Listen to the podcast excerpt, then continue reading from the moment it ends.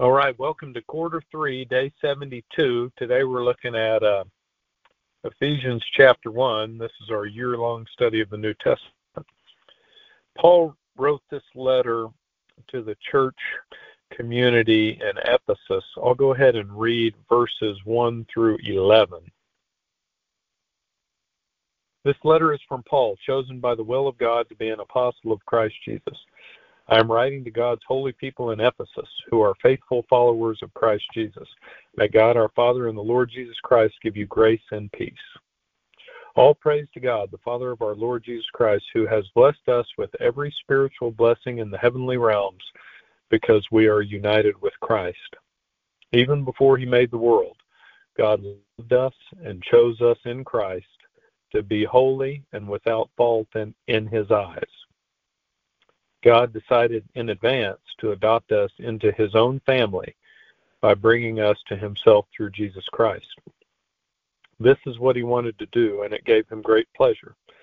So we praise God for the glorious grace he has poured out on us who belong to his dear Son. He is so rich in kindness and grace that he purchased our freedom from the blood of his Son and forgave our sins. He has showered his kindness on us, along with all wisdom and understanding. God has now revealed to us his mysterious will regarding Christ, which is to fulfill his own good plan. And this is the plan. At the right time, he will bring everything together under the authority of Christ, everything in heaven and on earth. Furthermore, because we are united with Christ, we have received an inheritance from God. For he chose us in advance, and he makes everything work out according to his plan. So I like the way it says that at the right time, God will bring everything under the authority of Christ on earth and in heaven. Basically, God has a plan, and he is in control. I think I like that because I know God loves me, and it's comforting to be reminded that he is in control, even though the world tends to get crazy sometimes. He is still in control. Makes me think of Romans chapter 8, where it says, if God is for us, who can be against us? I think that's a powerful verse to remember because it reminds us that God has all the power. And if we keep in mind Ephesians 1, especially later on in this chapter that we're reading today in verse 21, where Paul talks about Christ being far above any other leader or anything else. In verse 22, where Paul says that God has put all things under the authority of Christ. Those are good verses that today make me think a little bit about my own life, you know, my job, my marriage, my relationship with my kids. Maybe we can all think about that a little bit. For all of those things, sometimes, you know, I think about what I would like to see happen. You know, asking myself the question, what do I want to see happen at work? Or what would I like to see happen in my personal life? Or I might ask my wife or my kids that same question. Because we all have those thoughts, right, of what we want to happen.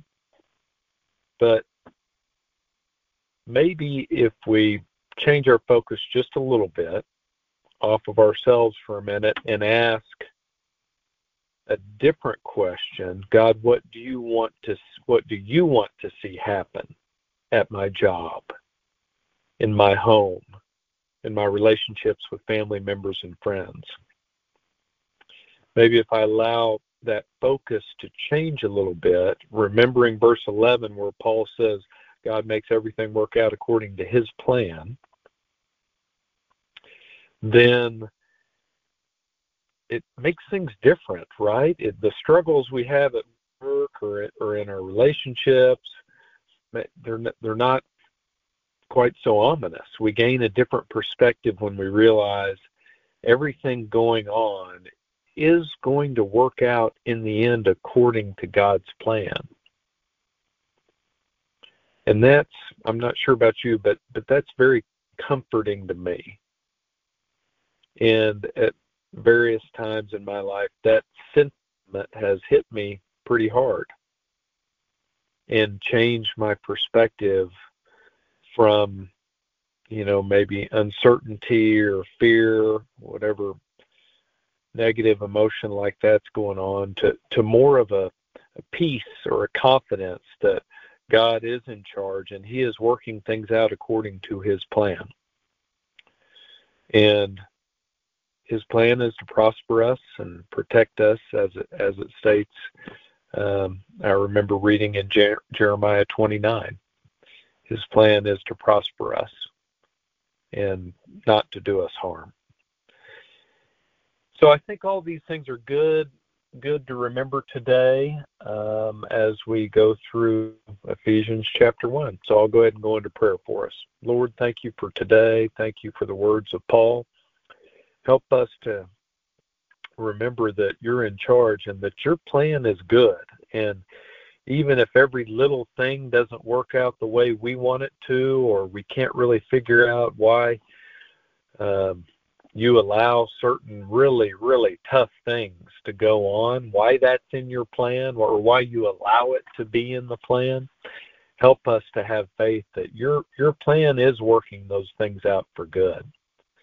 And we can rest assured of that and have faith in that and know that even though we will have struggles, you are with us and you will work it out for our good over the long haul. So thank you, Lord, for loving us like that. And it's in Jesus' name we pray. Amen. Have a great day.